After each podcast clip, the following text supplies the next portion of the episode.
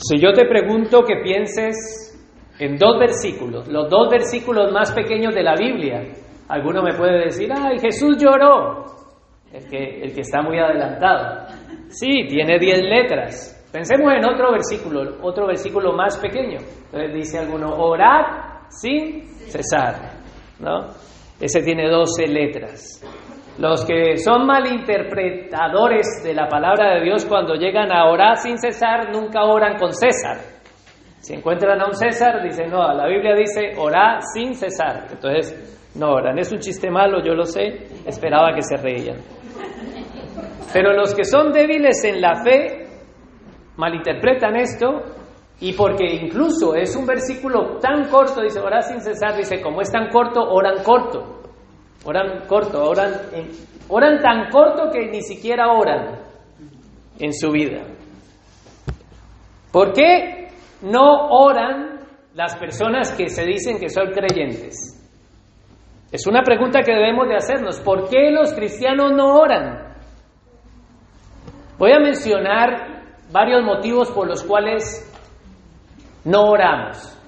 Y a ver si tú te identificas y tú dices, bueno, pues yo creo que que sí, que estoy allí. ¿Por qué no oramos? Nosotros, diciendo que somos cristianos, ¿por qué no oramos? Mira, yo he sacado unos motivos que a mi razón pueden eh, ser que tener un peso suficiente. No oramos porque no es que no queramos orar, siempre queremos orar.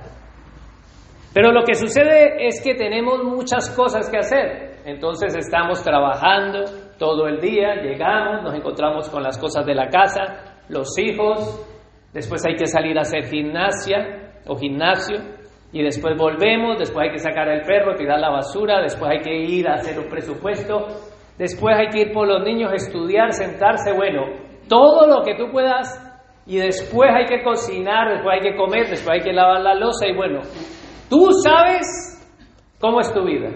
Y al final del día tú dices, estoy agotado, y haces una oración corta, como el versículo es corto.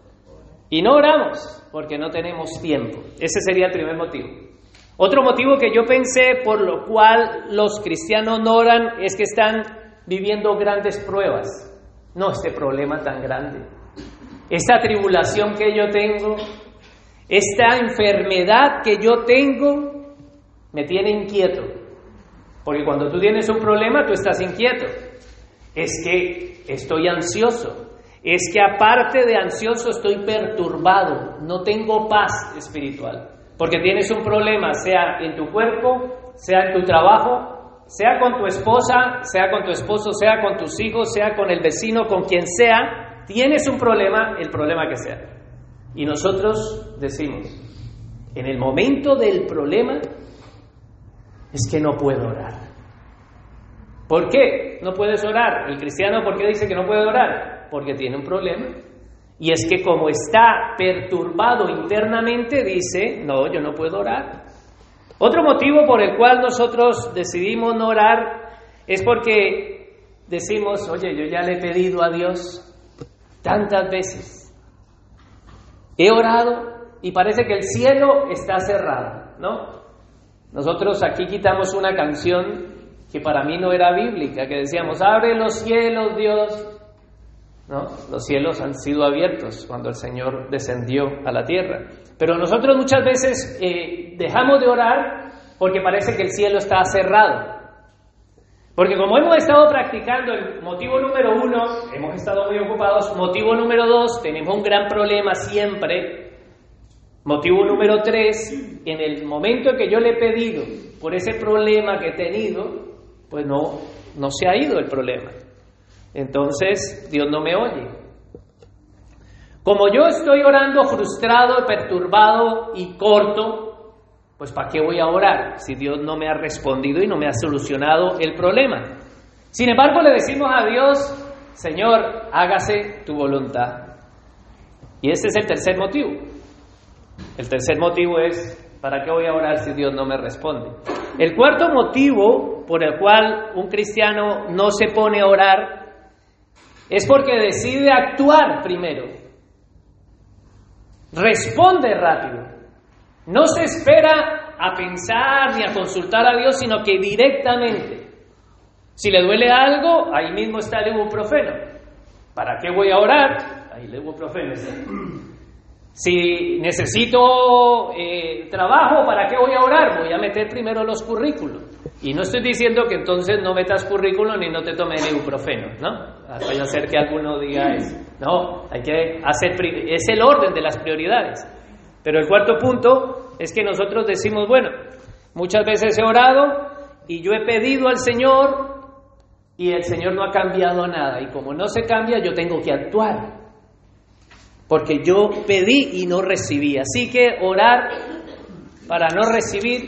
Y esos son cuatro motivos por los cuales nosotros muchas veces como cristianos no oramos. Porque el, ¿quién va a orar? El cristiano. ¿Para quién es el mensaje de, de orar? No para el mundano.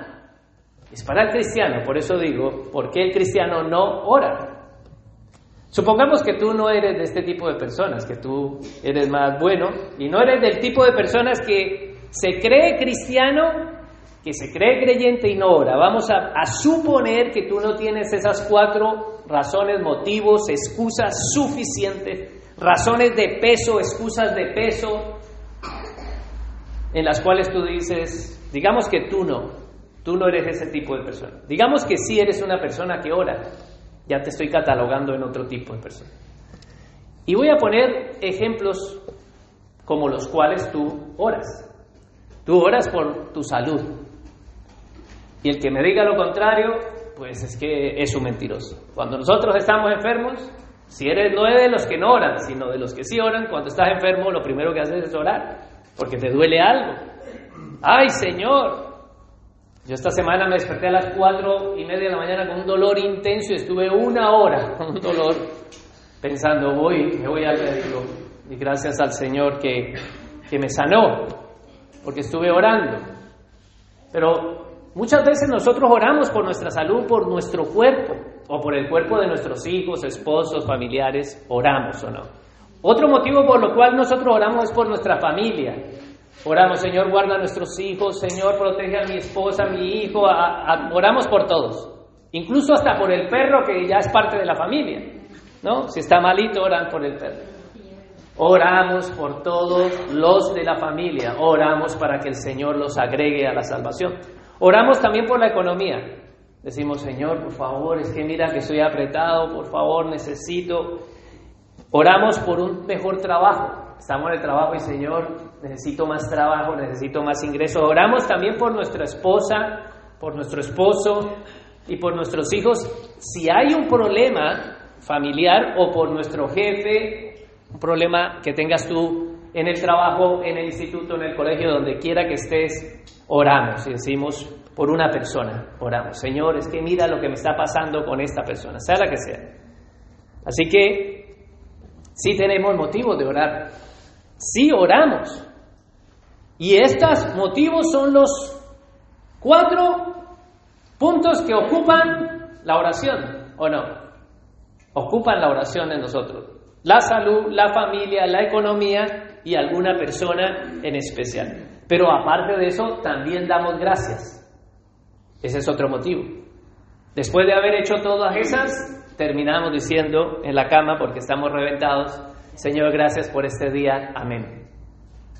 Y aplicamos 1 Tesalonicenses 5:17. Yo les he dado dos ejemplos de dos tipos de personas. Una persona o uno que se dice ser creyente y no ora. Ese es el, el, primer tipo de personas. Uno que dice que es creyente y no ora porque tiene motivos suficientes para no orar. Y ya le di cuatro ejemplos y otro tipo de creyente que sí ora. Y ese creyente tiene motivos suficientes por los que orar.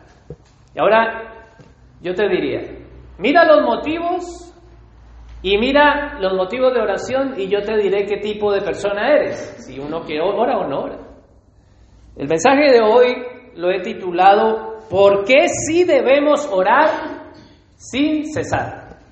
¿Por qué sí debemos orar sin cesar? Y vamos a abrir la palabra del Señor allí donde estamos en Primera de Tesalonicenses, capítulo Dos, vamos a, refrescar un poco.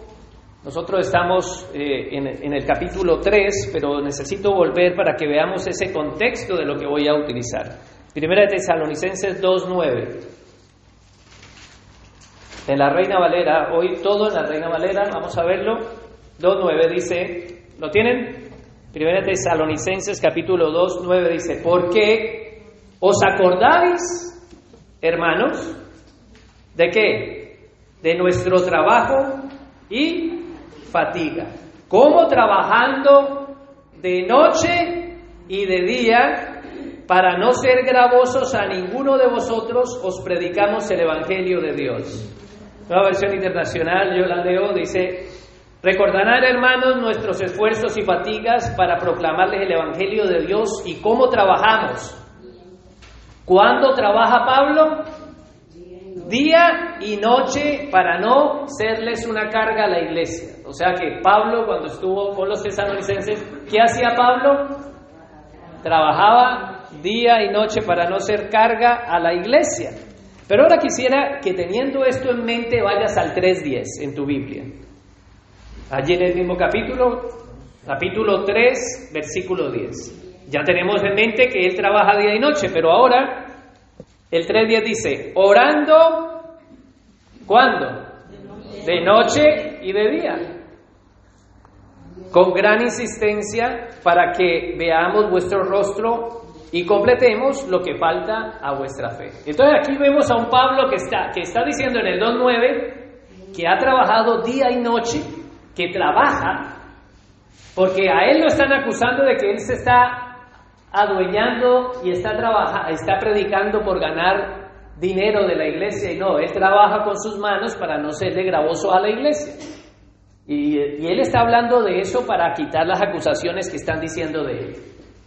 Pero ahora, yo te pregunto, si el primer motivo por el cual un creyente no ora es porque trabaja día y noche, ¿cómo es que Pablo, que trabaja día y noche en el 2.9, en el 3.10 también ora día y noche.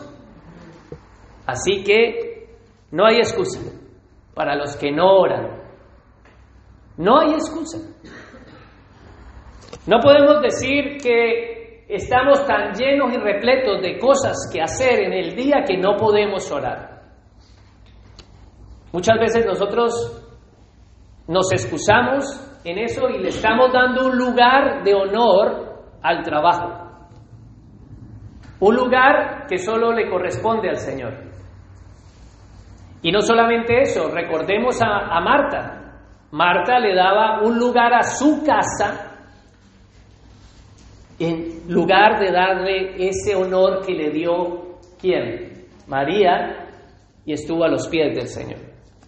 Todos somos propensos a caer en este peligro y dejar de orar por correr en la vida, nosotros no tenemos excusa. Pablo está orando y Pablo está trabajando. Así que tú en tu trabajo trabaja día y noche y allí en tu trabajo tú puedes orar día y noche como Pablo lo hacía. Podemos orar en el trabajo. Entonces que al salir de aquí nuestro pensamiento cambie y no nos seamos engañados. Sí podemos orar. ¿Saben una cosa? Muchas veces nosotros estamos trabajando y estamos pensando idioteces. Totalmente. Es más, si no estamos pensando, abrimos el Facebook para ver idioteces. Basura.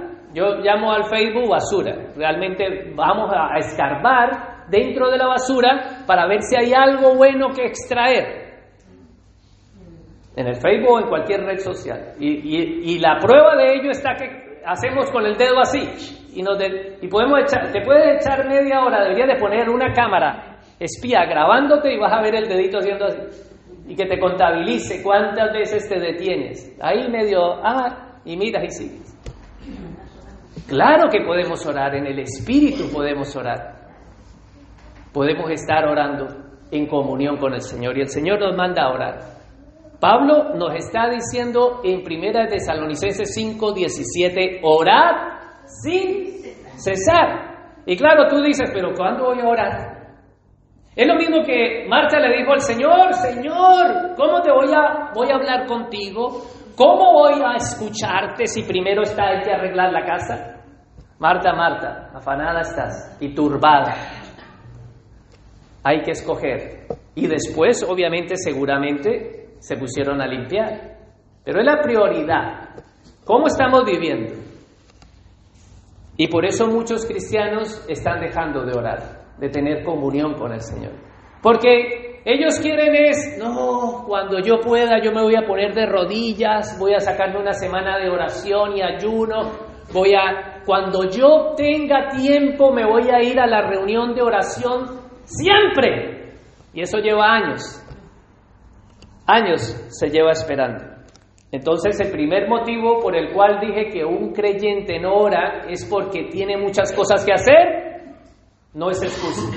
Pablo trabajaba día y noche y oraba, como dice en el 3.10, día y noche. Y en el 5.17 dice, ora sin cesar, es ora en todo tiempo, en todo momento y en todo lugar. Pero el problema es que el creyente de hoy ora es en la cama. Y no estoy diciendo que esté mal, no me vayas a, confundir. ¿Sabe por qué? Dicen, de día oro, porque cuando apenas me levanto, Señor, me vaya bien en este día. Y cuando despegan de la cama, ¡pum! desconectar. Ahora, cuando se introducen en la cama, Señor, gracias por este día. Entonces ya cumplí, día y noche. No es así, hermanos. No nos dejemos engañar. Vamos al segundo punto, ¿por qué nosotros no podemos caer en eso? Ya hablamos del primero. Decíamos, primer motivo, ¿por qué no oramos? Porque le echamos la excusa más grande, mi vida tiene muchas cosas que hacer, tú te tienes que esperar. No es excusa, debemos de orar día y noche. 3.10. Vamos a ver ahora el segundo motivo que dije, ¿por qué no oramos? Porque tenemos muchos problemas. Tengo un problema con mi esposo, con mi esposa, con mis hijos, con mi enfermedad, con mi salud, con mi trabajo, yo con este problema, ¿cómo voy a orar? Si es que estoy perturbado. Pues vamos a ver allí en el 1.5, Tesalonicenses, estamos en la carta de Tesalonicenses, no nos vamos de ahí. Primera de Tesalonicenses, capítulo 1, versículo 5. Reina Valera, ¿lo tienen? Pues, pues nuestro evangelio no llegó a vosotros en palabras solamente, sino también en poder, en el Espíritu Santo y en plena certidumbre, como bien sabéis, como le fuimos entre vosotros por amor.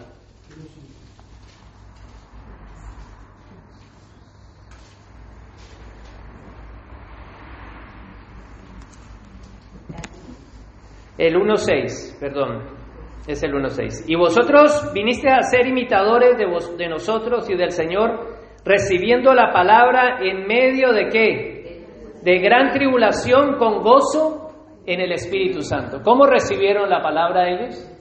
En medio de problema, en medio de gran tribulación, los, los tesalonicenses, que me he trabado, tenían gran tribulación. ¿Cuál era? Persecución.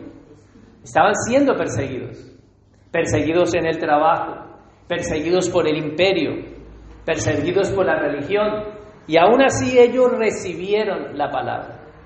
Y ahora vamos al 3, volvamos al capítulo 3 que estamos viendo. Ya los tesalonicenses tienen tribulación. Capítulo 3, versículo 3. Primera de Tesalonicenses, capítulo 3, versículo 3 dice, a fin de que nadie se inquiete ¿Por estas qué? Tribulaciones, porque vosotros mismos sabéis que para esto estamos puestos. Mira, nueva versión internacional dice, para que nadie fuera perturbado por estos sufrimientos. Ustedes mismos saben que se nos destinó para esto. ¿Para qué fuiste destinado? Para sufrir.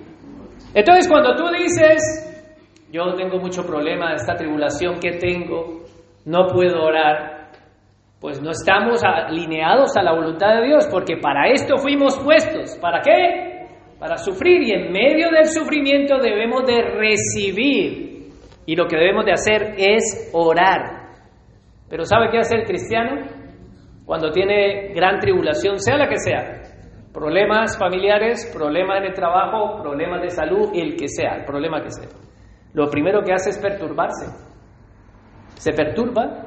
Y no es que esté mal perturbarse, porque la carta no está diciendo que no debemos de perturbarnos, no, sí debemos de perturbarnos. El problema está, ¿qué haces con la perturbación que tú tienes? ¿Qué haces con la ansiedad? ¿Qué haces tú con eso que Dios te advirtió que tú ibas a tener? Dios te dice, antes de que pase, en el mundo tendréis aflicciones. Ahora, cuando viene la aflicción que Él ha dicho que ya no se iba a pasar, cuando viene el cristiano no ora, dice, no, estoy afligido, yo estoy triste. En cierta manera nosotros le estamos dando como ese niño que se revela contra el padre y empieza, ¿no? No, no, tú no has tenido hijos así, ¿no? Los niños tuyos son una maravilla. Pero los míos, los míos que son hijos de Adán también, si los hijos tuyos no, son rebeldes, son hijos del mono, pero los que son hijos de Adán tenemos una naturaleza caída y pecaminosa. Yo no les he enseñado a mis hijos a pecar, ellos pecan naturalmente, por naturaleza. Lo único que pueden hacer es pecar, como su padre. ¿Y sabe qué hacemos cuando estamos perturbados, turbados, atribulados?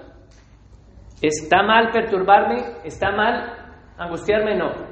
La cuestión es cómo reacciono. Si el mismo Señor me está diciendo a mí, aquí en el 3, 4, que para esto fuimos nosotros puestos. Miramos el 3, 4. 3, 4. Porque también estando con vosotros, os predecimos, predecíamos, que ibais a pasar qué? ¿Qué ibas a pasar? Tribulaciones como aconteció y sabéis. Dios nuestro Padre Celestial nos dice, antes de que pasen las cosas, va a pasar esto. Pero y cuando viene la prueba, ¿qué hacemos nosotros? Pero a ver si el Señor te ha dicho, ese es el ejemplo que estoy colocando. Tú le dices a tu hijo, te va a pasar esto si no haces esto. Y ahora, cuando no haces eso, te vienen las consecuencias, ¿o no? Y ahí estamos atribulados. Y culpamos a Dios. ¿Por qué? Porque, ¿Cómo lo culpamos? Pues nos revelamos. Pues yo no oro. Estoy enfadado. A pesar de que nosotros no lo estamos diciendo, hay formas expresivas sin hablar, ¿no? Tú puedes, hay formas de comunicación. Una es esta, hablando. Y otra forma de comunicación es con el rostro o con el no hablar. Tú estás transmitiendo algo o no. Así que cuando nosotros no hablamos a Dios, cuando estamos sufriendo la tribulación, que es lo que deberíamos de hacer, que es orar, porque Dios nos lo ha dicho, te vas a sufrir, vas a tener pruebas. Ahora, yo quiero hacer un paréntesis aquí. Obviamente que la tribulación sea y la prueba sea porque Dios la ha enviado no porque tú te la has buscado, ¿no? Siempre pongo ese ejemplo de que no vayas así tú a un banco y quieres robar el banco y te cogen a palazos y te pegan y dices, ay, estoy atribulado y estás en la cárcel.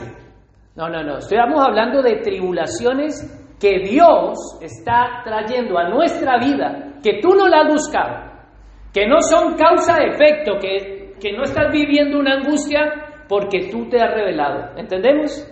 Entonces es una tribulación no buscada, es lo que Dios está destinando para nosotros. Así que la gran mayoría de nosotros cuando tenemos problemas, ¿qué hacemos? Aquellos cristianos que oran, ¿oramos o no? Oramos. Pero nuestras oraciones están basadas en el presente.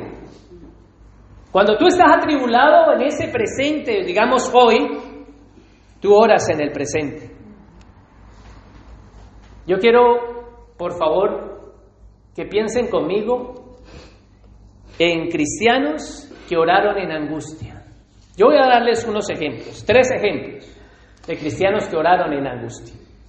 Pensemos en un joven de 17 años que es cogido por sus hermanos y lo meten y lo tiran dentro de un pozo.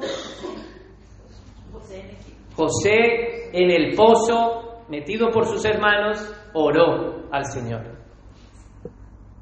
Oró al Señor en medio de su angustia. A pesar de que la Biblia no dice, la Biblia sí dice que el Señor estaba con José. Y si el Señor estaba con José, José estaba con el Señor. El Señor estaba ahí en el pozo con José y José seguro que estaba orando. Otro en angustia, qué mayor angustia que tus hermanos te metan en un pozo y se burlen de ti. Después ese mismo José es puesto en servidumbre 11 años con la esposa de Potifar. No. Y ya conocen toda la historia. 11 años sirviendo cuando antes no tenía que servir. José oró. Porque Dios le dio sabiduría a José de tal manera de que José podía ser un buen administrador. Y dice la escritura que Dios estaba con José. José tenía una vida de oración. Aparte de eso, después José es cogido y echado a dónde? En la cárcel. Trece años entre el pozo que lo echaron hasta después que lo pusieron, lo puso Dios del segundo después de Faraón. dos años estuvo José en la cárcel. No podemos pensar nosotros que José no estuvo ahí en la cárcel orando y diciendo, Señor, por favor, ¿No estaría en angustia en el pozo por sus hermanos? ¿No estaría en angustia allí en esa casa tan joven sirviéndole a Potifar? ¿No estaría en angustia allí cuando estuvo en la cárcel dos años? Otra persona que oró es Daniel. Dice la escritura que Daniel oraba tres veces al día. Tres veces al día. Y aparte de eso, sale un edicto de que no ore. Y Daniel dice, yo voy a orar. Él sabía que si oraba lo metían al pozo de los leones y eso no impidió que él orase. Él tendría angustia, él no oraría, Señor, líbrame de este edicto, no permitas que vaya. Y seguramente que ese día que abrió las ventanas y oró, esa sería su oración. Señor, aquí estoy. Tengo angustia. Y aún así, ¿a dónde fue echado? Cuando se abrió la puerta de la fosa de los leones, ¿Daniel no habrá orado? Es imposible. ¿Sabe quién ora? Hasta un ateo ora. Tú coges a un ateo, la coges de los pelos y le pones un poco de leones ahí. Cuando tú lo vas a tirar, le dice, Dios mío, sol, le, le ora a todo el mundo. ¿Cuánto más no va a orar Daniel? Y eso está en Daniel 6, 10. Tres veces oraba al Señor.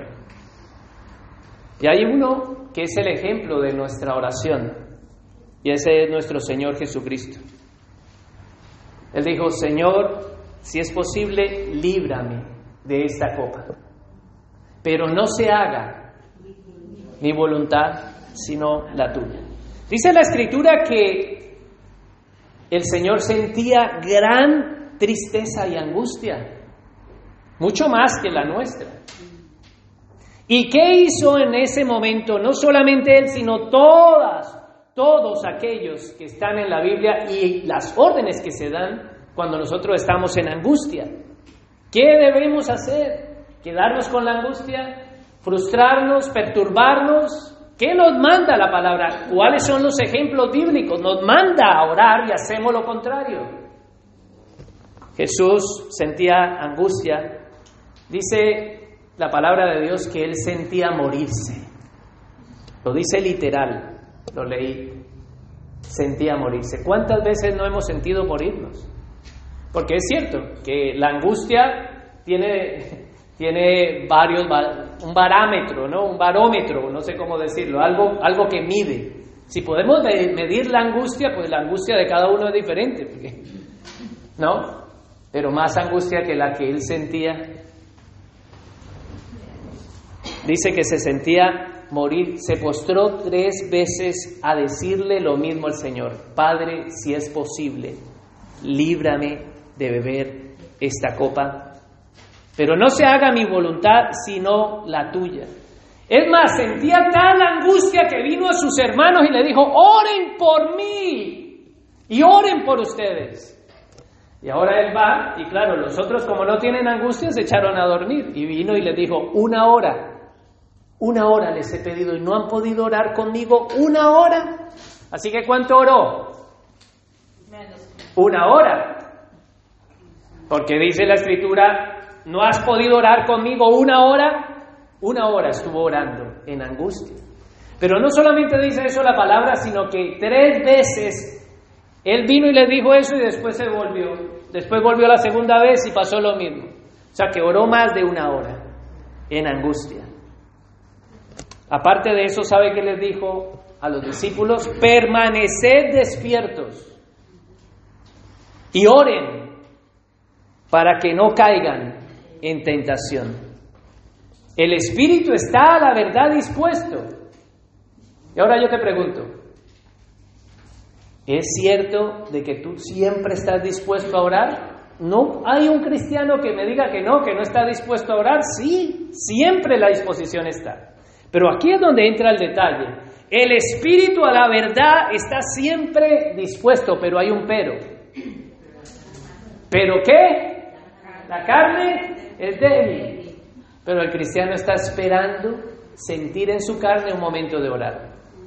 Cuando tú estás angustiado en tu carne, lo único que te está mandando son impulsos totalmente diferentes. Si tú oras en tus emociones y en tu carne, pues, y estás esperando orar en medio de la, de la prueba y de la angustia, de lo que estás sintiendo tu carne, porque ¿quién está angustiado? ¿Quién está angustiado? Tu corazón, tu espíritu, tu carne, ¿no? Tu carne lo siente. Tu, tu, tu, tu sistema sanguíneo se activa. La adrenalina salta, ¿no? Cuando tenemos un impacto de algo ahí mismo, nos sentimos, pero si debemos de esperar que nuestra carne sienta, sienta nuestra carne, esté dispuesta a orar, nunca vas a orar, nunca. Tu carne nunca va a querer orar. Y el problema está, es que el creyente no ora porque está colocando su disposición en la carne y no en el espíritu. Dice, permaneced despiertos y oren para que no caigan en tentación. Ahora, ¿qué nos está diciendo el Señor Jesús allí? Está diciendo, este es tu presente. Ora aquí para que en tu futuro tú no sufras. ¿Se dan cuenta?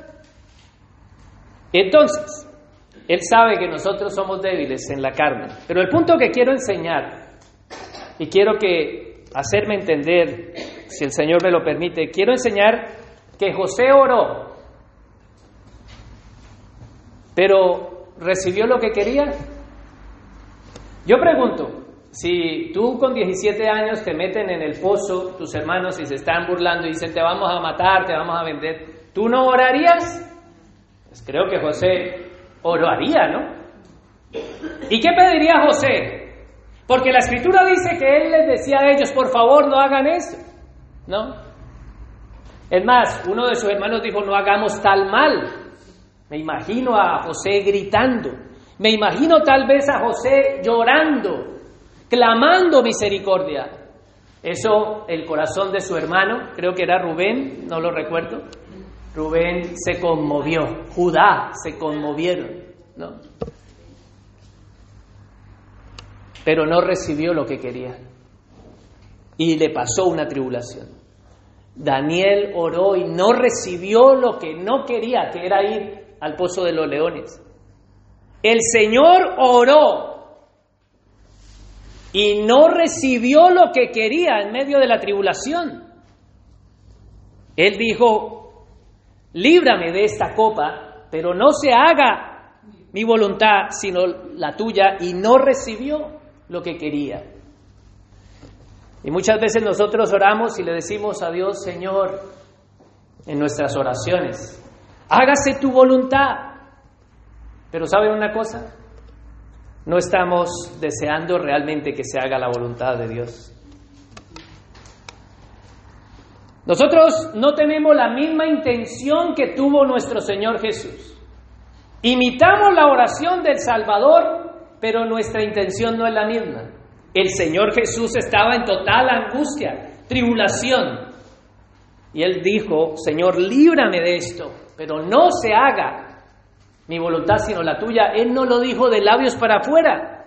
Nosotros no interpretamos la intención cuando decimos eso. Queremos que las cosas se hagan ya. Nosotros queremos una respuesta ya. Pero Dios es soberano. El creyente que ha nacido de nuevo no puede orar fijándose solo en el presente. El creyente cuando, obviamente, no quiero que me malinterpreten lo que estoy diciendo.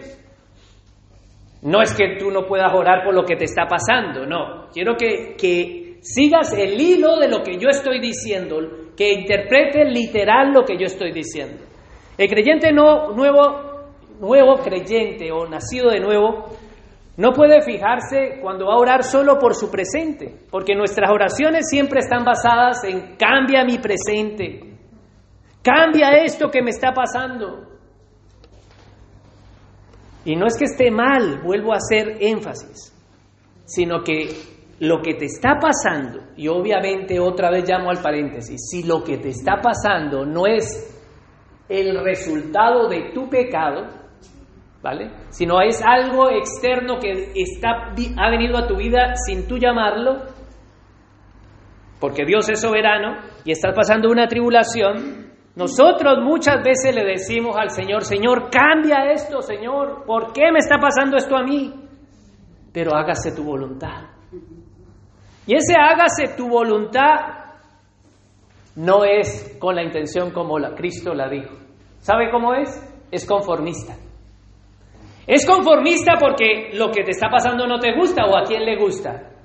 No falta el hipócrita que dice, ay, amén, yo en la tribulación. No, no, no. En la tribulación todos lloramos, todos sufrimos y todos somos dispuestos a quejarnos, a renegar, a maldecir. Mientras estemos en qué? ¿Qué dijo el Señor? La carne es débil. La carne ahí mismo, ¡ay! Se tira la carne o no. Date en un dedo pequeñito a ver si no gritas. O es que te das en el dedo pequeñito y cuando te das contra la cama dices, ¡ay, qué belleza! Me ves el dedo pequeñito. No, la carne es débil. Somos débiles en nuestra carne. El espíritu está dispuesto a orar y el problema es que cuando le decimos al Señor en el momento de prueba de lo que estamos sufriendo, le decimos hágase tu voluntad, pero eso es conformista. Porque lo que tú quieres es que quite eso que te está pasando. Y si Dios no lo quita, tú dices, hágase tu voluntad, pero bueno, ¿qué le vamos a hacer? ¿Qué le vamos a hacer? Ese hágase tu voluntad es derrotista. Es que si Dios no hace lo que yo le pido, yo estoy derrotado. Pero sabes una cosa, Dios sabe lo que está haciendo. Si Dios no responde en medio de nuestro problema que tenemos en nuestro presente hoy, si Dios no responde, ¿sabe qué nos pasa? Obviamente, nuestra carne va a reaccionar, pero nos amargamos. Mira lo que dice el 3.3, dice, a fin de que nadie se inquiete, nueva versión internacional dice, para que nadie fuera perturbado por estos sufrimientos. Claro que podemos perturbarnos, pero ¿qué hacemos con el, sufrimiento? ¿Nos quedamos? ¿Es mío? Podemos decir como Gollum, creo que se llama el de mi tesoro, el del Señor de los Anillos, mi tesoro. Hay cristianos que les encanta abrazar el sufrimiento. Estamos llamados a sufrir, sí, pero ¿cómo vamos a sufrir? Porque ¿por qué estamos sufriendo? Ahora, si tú estás sufriendo, ¿por qué? Dice la, la, señal de tráfico, dice que debes de coger la curva a 80 y tú la coges a 140 y te estrellas y te quedas inválido, tú estás sufriendo por culpa tuya. Pero ahora yo estoy hablando de algo que viene y que tú no estás en control de eso. vas caminando y te cae un rayo. ¿Tú pudiste mandar el rayo para que te cayera? Estoy, estoy siendo pesimista, ¿no? En el sentido o alarmista, como lo quieras llamar. Te cae el rayo, pum, ah, ahora sí estás sufriendo. Ahora, en estos días de lluvia, muchos van a estar ahí con el paraguas y van a estar asustados. No, no, no, no. Lo que pasa y lo que quiero decir es que muchos se alarman cuando viene el sufrimiento y uno de los motivos por los cuales cuando sufrimos dejamos de orar no es el correcto, porque estamos colocando nuestra vida en el sufrimiento y no nos damos cuenta que sufrimos porque Dios así lo quiere. Él lo dice, para esto fuimos llamados. Pero sufres tú y sufre el que está sin Cristo. Y tú no puedes pensar que porque eres cristiano tú no has sido llamado a sufrir. No, desde que toda la humanidad salió, el creyente o el no creyente, todos vamos a sufrir. Ahora, ¿cómo vamos a sufrir? ¿Con quién vas a sufrir? Es lo que el Señor nos está diciendo en su palabra. Pero nosotros queremos que ya, aquí, Señor, respóndeme, mira lo que me está pasando. El mundo de hoy, ¿sabe qué dice? Comamos y bebamos, que mañana moriremos. Suena así como, como esos soldados de Esparta Has visto la película 300, ¿no? Bueno, habrá alguno que dice, ay, el pastor mira eso tan sangriento. Si eres religioso, pues no la mires. Me imagino ahí, comamos y, veramos, y bebamos que mañana cenaremos en el infierno o algo así fue que dijo. Pero aquí el mundo dice, comamos y bebamos que mañana moriremos. Ahora yo pregunto, si el Señor nos quita la comida y nos quita la bebida, o sea, viene un hambre y no tenemos que comer y no tenemos que beber, nuestra oración en medio de ese sufrimiento que no es buscado, ¿vale? Que no es buscado, nosotros deberíamos de orar y decirle, Señor, si no comemos y no bebemos, mañana viviremos por tu voluntad. Es entender que orar por un presente mejor no es que esté mal. No es que esté mal que tú ores porque tu, estado actual en el cual tú estás sufriendo, yo creo que todos tenemos un sufrimiento, ¿no? Me alegro por el pueda que también no, no tengas en este momento sufrimientos. Pero tranquilo papito y tranquila mamita que mañana tendrás un sufrimiento. Ahí te lo doy en una cajita de regalo de Operación Triunfo. Operación Triunfo, no, de Operación Niño de la Navidad. Yo soy muy antiguo. Orar por un presente mejor no es que esté mal, pero lo que debemos de recordar es que nosotros no moldeamos nuestro futuro. Nosotros no moldeamos, nosotros no construimos nuestro futuro. Nosotros con una oración a Dios y le pedimos a Dios, Él no cambia nuestro futuro, Él no moldea nuestra vida por lo que tú oras. Dios en su voluntad determina en la eternidad, en el futuro, Él ha determinado que va a pasar hoy en nuestro presente. Y pueda que suene un poco enredador y voy a querer dejarlo claro. O sea, ¿qué quiero decir? Y así también se me despiertan aquellos que, yo no sé, mi voz es más suave, que arrulla a la gente. ¿Qué es lo que quiero decir? Es que nosotros muchas veces oramos por lo que nos está pasando, esa tribulación, ese sufrimiento, queremos que se vaya, claro, no está mal. Pero muchas veces nosotros queremos, oye, ya, cambia esto, oramos, Señor, que mañana pase eso, que mañana pase lo otro. Y creemos que aquí en nuestro presente estamos orándole a Dios y Dios moldea nuestro futuro según lo que nosotros le pedimos a Él que pase allá en nuestro futuro. Ahora yo pregunto, imagínate, ustedes todos, me imagino que todos habrán visto la película ese de Como Dios con Jim Carrey. Dios le permite a, Jim Carrey, yo no sé cómo se llama ahí en la película, le permite a un hombre que sea como Dios, ¿no? Y él en un momento llega y le llegan todas las oraciones. Y él no puede resistir todas las oraciones y dice, bueno, vamos a concederle a todos que sí. Y eso pues el mundo cambia. Pero después se da cuenta que no, que no es así. Imagínate que Dios te concediera a ti todo lo que tú le pides. Que Dios hace aquí, hoy día, en tu presente, lo que tú le estás pidiendo y Él te lo concede. Tú le, todo lo que tú le pides ahora y Él dice, ah, sí, ¿qué quieres? Pum, pum, pum, pum, pum. Tu futuro, que tu futuro, que es lo que Dios ha determinado, es su voluntad, no la nuestra. Y cuando nosotros, Dios no nos responde, las cosas no cambian, nos frustramos, nos perturbamos y decimos, hágase tu voluntad de labios para afuera, pero no de corazón. Y ese labios para afuera no es como Dios nos manda a orar. Dios está obrando en nuestras vidas. Dios no solamente está obrando, sino que Dios tiene el control. Muchas veces pasa algo, algo se, se, algo externo, algo, un sufrimiento, una tribulación que viene que tú no has buscado. Y tú dices, Señor, toma el control. Pero ¿cuándo lo perdió? Oramos mal. Señor, toma el control. Toma el control porque tembló, porque se explotó un volcán, porque desataron las guerras en Israel y por todo eso toma el control.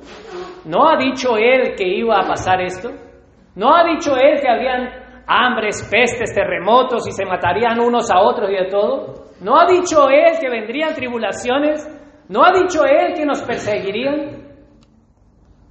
No podemos decirle que toma el control, él tiene el control. Pero toma el control, lo que le estamos queriendo decir es, oye, cambia mi situación.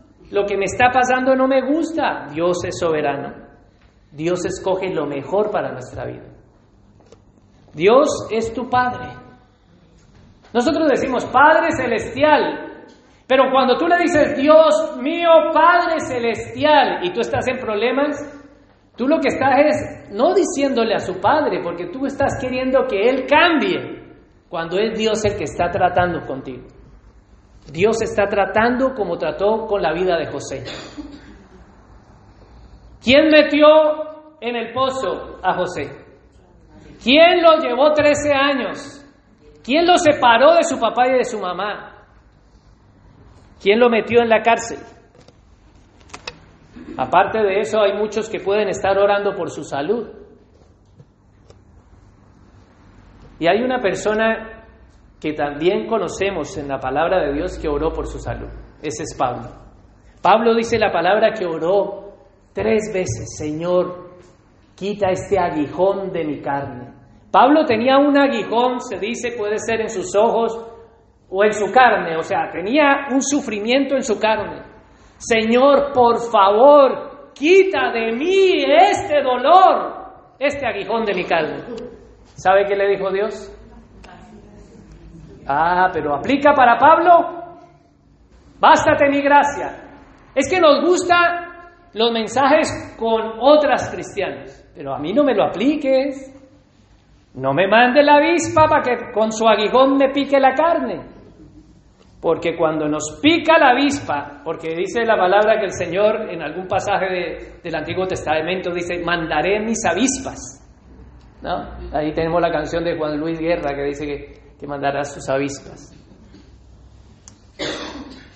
Cuando somos, cuando sufrimos en nuestra carne, sea en, alguna enfermedad, pues Pablo pedía Imagínate Pablo oh, poniendo la mano, sanando a otros, sanando el Señor a muchos, levantándose gente entre los muertos.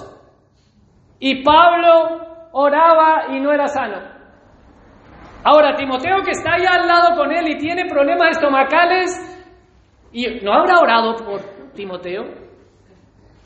Y Timoteo viene otro y ve que sana a otros y él no es sano. Timoteo tenía que tomar vino porque no podía beber agua. En ese tiempo no estaba el agua purificada como hoy en día. Y Timoteo tenía un aguijón en la carne, Pablo tenía un aguijón en la carne. Ya, nosotros cuando tenemos un aguijón lo primero que hacemos es perturbarnos y apartarnos del Señor y no orar.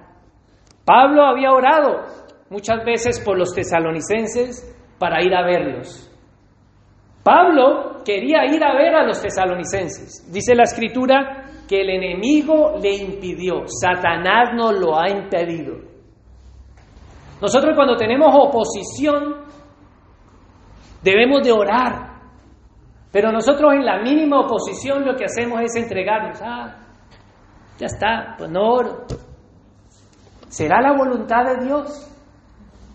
Y si no es Dios el que está permitiendo eso y es el enemigo que se está oponiendo, nuestro deber es orar. Sin embargo, aparte de eso, vamos a 1 de Tesalonicenses 3:9 y veamos lo que él dice aquí. Por lo cual, ¿qué acción de gracias podemos dar? Cuando dice acción de gracias es, es una oración. ¿Qué acción de gracias podemos dar a Dios por vosotros? Por todo el gozo con que nos gozamos a causa de vosotros delante de nuestro Dios. Versículo 10. Orando de noche y de día con gran insistencia, mira. ¿Cuándo debes de orar?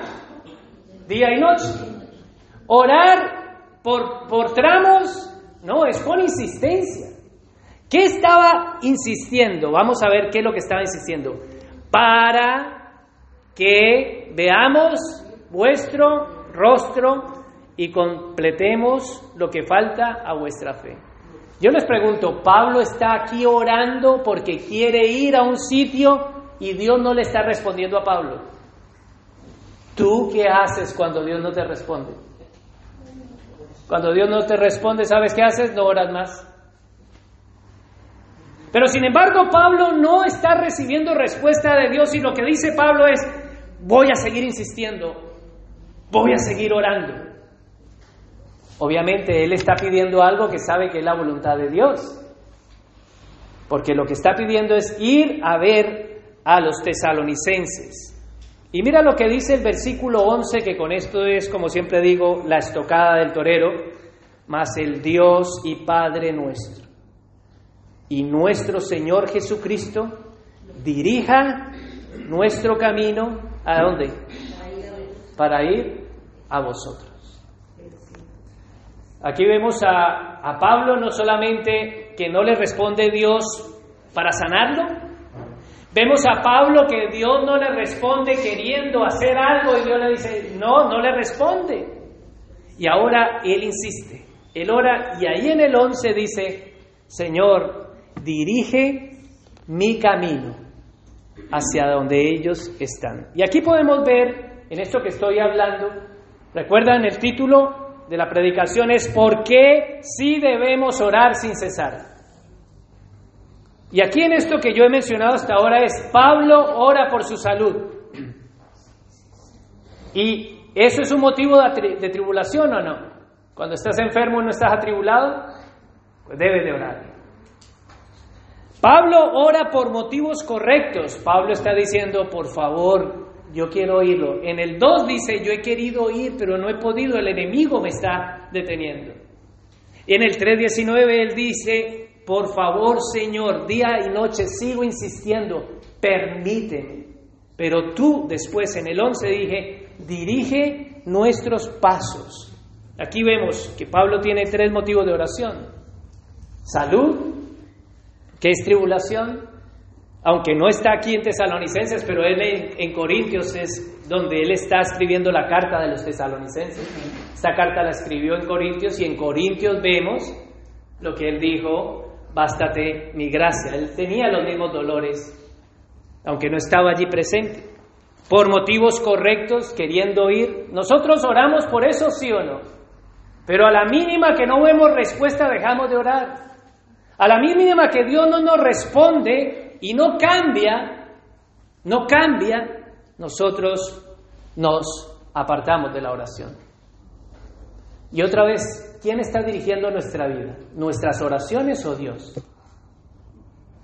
Cuando tú oras ¿Sabes qué estás queriendo hacer cuando oras? Es que tú tomes el control de tu vida. Cuando pasa algo que está fuera de tu control, es precisamente para que Dios use esa, esa oportunidad para que tú ores, para que Dios muestre su soberanía, para que Dios muestre su salvación. Y por eso encontramos oposición del diablo. Y cuando el enemigo se opone, debemos de seguir orando. Aparte, a pesar de tú le dices, Dios mío, estoy orando por, cosas correctas, ¿por qué no pasa nada? Te desanimas, pues ya está, eso no será. Tú ora día y noche. Sí, con mayor insistencia, dice el 11. Y ahora el, el 11 dice, dirige nuestros pasos. Cuando dice dirige nuestros pasos en el, en el 11, en la versión internacional dice, que el Dios y Padre de nuestro Señor Jesús nos prepare el camino para ir a verlos. Es que se haga su voluntad. Yo no he podido ir. En el 2 dice, yo he hecho todo lo humanamente posible por hacer que eso sea posible. Obviamente ha orado. Pero orar es lo primero y después hacer algo, ¿no? No decir, ay, bueno, voy a esperar que aquí venga un ángel y me lleve. No, él, él hace lo posible. Y aparte de eso, de hacer lo posible, Él nos está diciendo que en el 2.19 Satanás le impedía y ahora está diciendo, Señor, tú puedes vencer a Satanás. En medio de la oposición tú puedes vencerlo porque si tú diriges nuestros pasos, tú vas a ir delante. Porque ¿quién dirige? ¿Quién va? ¿Quién es el que dirige? El que va delante. Dice, Señor, ve tú delante. Entonces Satanás no se me va a poder oponer. Y yo podré ir a ver a los tesalonicenses. Así debe de ser nuestra oración. ¿Por qué sí debemos orar? Nosotros nos centramos en nosotros mismos. Nuestras oraciones están antropo, antropológicamente, cuando hablo de antro es el hombre, es una oración centrada en el ego, en el hombre, y no es que esté mal. Pero Pablo oraba por sanidad, pero también oraba por los otros. Y nosotros siempre nuestras oraciones están centradas en nosotros mismos y la escritura nos manda a orar por nuestros hermanos. Vamos al 1, tengo tiempo, Primera Tesalonicenses capítulo 1, y voy terminando. Primera de Tesalonicenses capítulo 1 del 2, versículo 2 al 3. Mira lo que hacía Pablo. Damos siempre que gracias, eso eso qué es? Gracias a Dios qué es? Oración. O sea, siempre que oro le doy gracias a Dios por él, por él. No, él, mira, mira lo que está pasando aquí. Bueno, frenemos, yo sé, gracias por, leer, frenemos un momento, escúcheme. ¿Qué está pasando cuando, cuando Pablo está en Corintios orando? Pablo no está diciendo gracias Señor porque me libraste de salir de los tesalonicenses, porque no vea la turba y cómo persiguen allá, en cambio estoy aquí en Atenas, cómo me tratan de bien, o aquí en Corintios, cómo me tratan de bien. No, él no se olvidó de aquellos que estaban en tribulación. Y él dice aquí, ahora sí volvemos, ese es el contexto, no se está olvidando de aquellos. Dice, damos gracias a Dios por todos vosotros haciendo memoria de vosotros en nuestras oraciones. Entonces, cuando tú oras, recuerda que hay dos tipos de creyentes. Uno, el que no ora y que tiene sus motivos. Y otro, que sí ora y tiene sus motivos. Pero muchas veces esos motivos están centrados solamente en nosotros. Y aquí está diciendo que debemos de orar por quién? Por nuestros hermanos. Hacer memoria de nuestros hermanos. Pero cuando venimos al Señor, primero sacamos la lista. ¡Ra! Señor Padre, mira, pa, pa, pa, pa, pa, Eso oramos hasta por la bisabuela. No se nos queda nadie. Y nuestros hermanos en Cristo, que son incluso muchas veces los que están más cercanos a nosotros. Debemos de orar y acordarnos por nuestros hermanos. Él mira cómo ora en el 3, acordándonos sin cesar otra vez, el pobre César, ¿no? Acordándonos sin cesar delante de Dios y del Padre nuestro de la obra de vuestra fe, del trabajo y de vuestro amor y de vuestra constancia en la esperanza de nuestro Señor Jesucristo. Aquí Pablo está dando gracias por aquellos hermanos que son una bendición. Nosotros nos centramos muchas veces nuestra oración es en lo que está viviendo en el presente y se nos olvida la gratitud, el dar gracias por aquellos que son una bendición para nuestra vida. Y debemos de dar gracias al Señor. Señor, acuérdate de este hermano Mira cómo me estás bendiciendo a través de él. Bendícelo. Mira el fruto. Lo que dice ahí es el fruto de la obra de su fe. Me encanta porque dice, por la obra de su fe. O sea, la fe sin obras está muerta. Pero él dice, ese es mi hermano, porque sus obras me benefician. Y él sabe, y mira que él no le está dando gracias a Dios por lo que el hermano hizo. Porque Dios, aquí volvamos al 2, volvamos al 2. Primera de Tesalonicenses 2. Vamos a ver si está dando gracias por el hermano o a quién le está dando gracias. Damos siempre gracias a quién? A Dios por vosotros. O sea que nosotros le damos gracias a Dios porque usó a esos hermanos para bendecirlos con sus obras en mi vida a través de la fe. Pero las gracias no se las estoy dando porque, ay, qué bonito es ese hermano, ese hermano es maravilloso. No, hermanos, si hay algo bueno que tú haces, es una obra del Señor. Y todo lo malo es tuyo. Solo la gloria a Dios. Todo lo que hacemos es por Él. Por eso le damos gracias a Dios. O sea que cualquier cosa que reciba, Señor, te doy gracias por la obra de esta hermana que está bendiciendo mi vida. Pero no debemos de olvidarnos. ¿Quién es el que está detrás de eso? ¿Quién es el que lo está haciendo? Y mira el 1.23. Primera de Tesalonicenses, ah, no, no, el 1.23 no. El 5.16, perdón, 5.16. Primera de Tesalonicenses 5.16. ¿Lo tienen? ¿Cómo debemos de estar? ¿Estar siempre alegres o estar siempre gozosos? Pero mira, ¿saben cómo están los tesalonicenses? Atribulados, están perseguidos, los están matando por ser cristianos, los están asaltando en sus casas, los están cobrando, los están señalando, están atribulados, pero Dios lo está permitiendo, Dios lo ha mandado. ¿Y cómo deben de estar ellos en medio de la tribulación? Gozosos. Es un estado no de la carne, es un estado del espíritu, saber que si yo estoy sufriendo y esto no, esto no vino porque yo me lo busqué, es porque Dios está en control. ¿Qué está haciendo Dios con esto? ¿Qué está haciendo Dios con esta cosa que me está pasando a mí en este momento para cambiar mi vida? Es que, recuerden, cuando nosotros oramos no estamos cambiando nuestro mañana ni nuestro futuro. La gente mundana sí hace cosas en el presente para cambiar su futuro. Pero el cristiano no es moldeado por su presente, sino que Dios en él, en la eternidad, Él ya tiene determinado a dónde vamos a llegar. Y entonces Él está moldeando nuestro presente. Es al revés. Así que el mundano hace cosas aquí en el presente para que mañana le vaya bien. Así que su presente moldea su destino. Pero en el cristiano, ese en el futuro, Dios está haciendo que en nuestro presente pasen cosas para que lleguemos a lo que Él ha determinado. Así que cuando viene la tribulación, Dios está trabajando en nuestras vidas. ¿Por qué? Dice, gozosos. Ahora, volvamos al 5.16. Aparte de estar gozosos, ¿qué tienes que hacer? 5.17. Orar sin cesar. Mira que estos son versículos cortos. Y mira el 18. Dad gracias en qué? ¿En qué? En todo. Pero ¿quién le da gracias en la tribulación?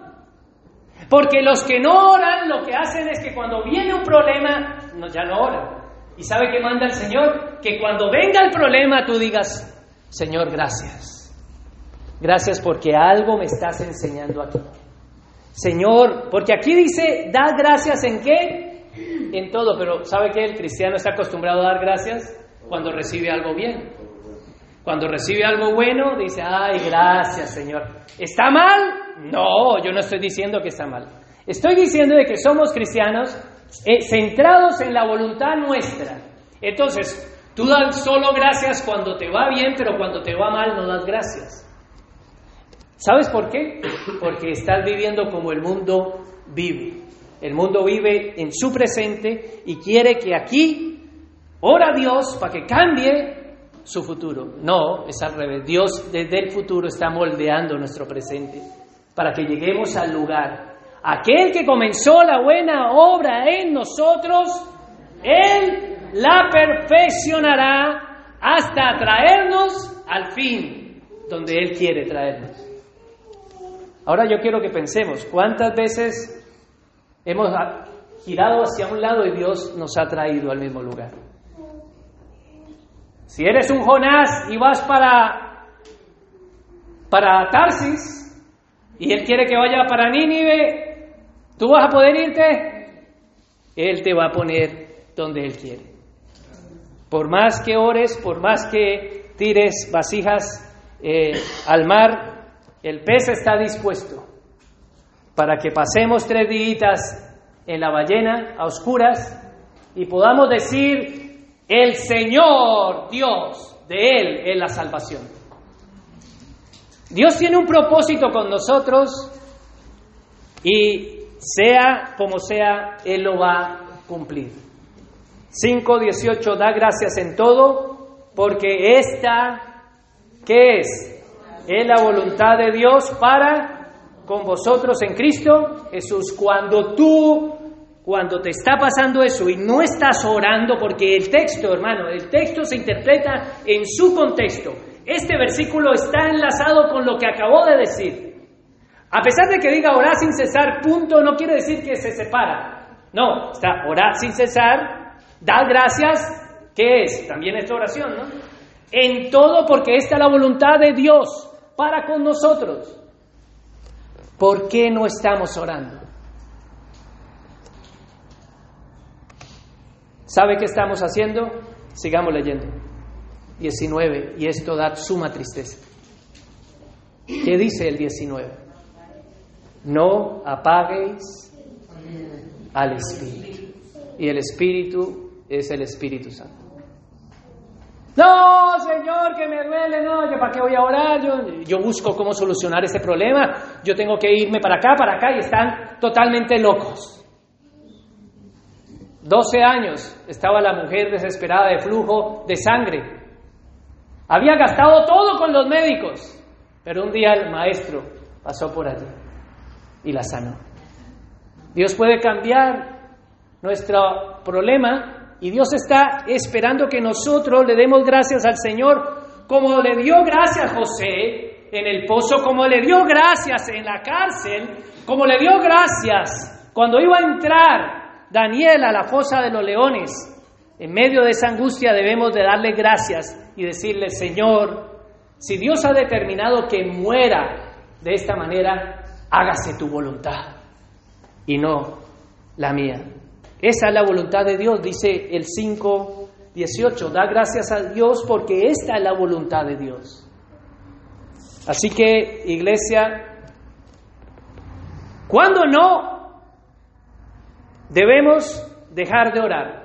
Cuando no debemos dejar de orar? Y con esto termino. No debemos dejar de orar porque estamos trabajando. ¿Cuándo no debemos dejar de trabajar? cuando estamos sufriendo. Cuando no debemos dejar de trabajar, de orar, perdón, cuando las cosas no cambian y no recibo lo que yo quiero, porque Dios es soberano. Cuando no debemos dejar de orar, cuando yo no tenga ganas. Si no tienes ganas, nunca la vas a tener. ¿Por qué? sí debes de orar. Debes de orar por un crecimiento espiritual. 3.12, volvamos al 3.12. Y cuando me dan mucho tiempo, ese es el problema. Ahora me va a tocar terminar antes. No me tienen que entregar tan rápido para predicar, porque si no, se me, me, quedo aquí y se me va. 3.12, primera de Tesalonicenses 3.12. Volvamos y vamos concluyendo. 3.12. Dice, o leámoslo desde el, desde el 11, perdón, desde el 11.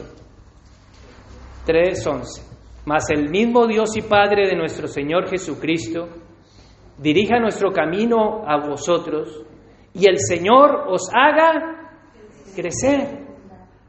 Ese es el primer punto y nosotros cuando yo puse dos tipos de personas, unos que no oran porque tienen motivos suficientes y otros que sí oran porque tienen motivos suficientes, pero muchas veces nuestros motivos suficientes no son lo suficientemente la voluntad de Dios.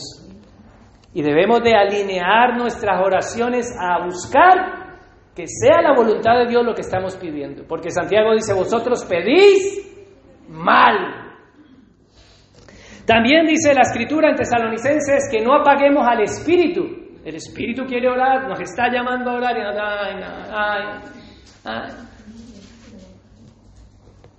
y aquí nos está diciendo que debemos de orar por crecimiento espiritual. Estamos centrados en vivir y nuestras oraciones son como el mundo no ora, pero dice, comamos y bebamos, que mañana moriremos. Pero hoy en día el cristiano es, Señor, te pido por la comida y por la bebida para no morirme aquí en mi presente. Y no estoy diciendo que esté mal, pero es que la escritura dice que no solo de pan vivirá el hombre, sino que de todo lo que salga de la boca de Dios. Ese es el orden, ese es el primer orden en un creyente no vivir solo de pan. Así que debemos de centrarnos, debemos de vivir para la gloria de Dios y de acuerdo a las circunstancias que estamos viviendo debemos de postrarnos de rodilla y orar y priorizar el crecer espiritualmente. Mira, ahí lo dice el Dios y Padre de nuestro Señor Jesucristo, el Señor os haga crecer. Hay cristianos que no crecen. ¿Por qué? Señor, mira, Padre, que me quedé sin trabajito y que me voy a quedar sin comida y sin pagar el arriendo, la factura, la luz, como si Dios no supiera.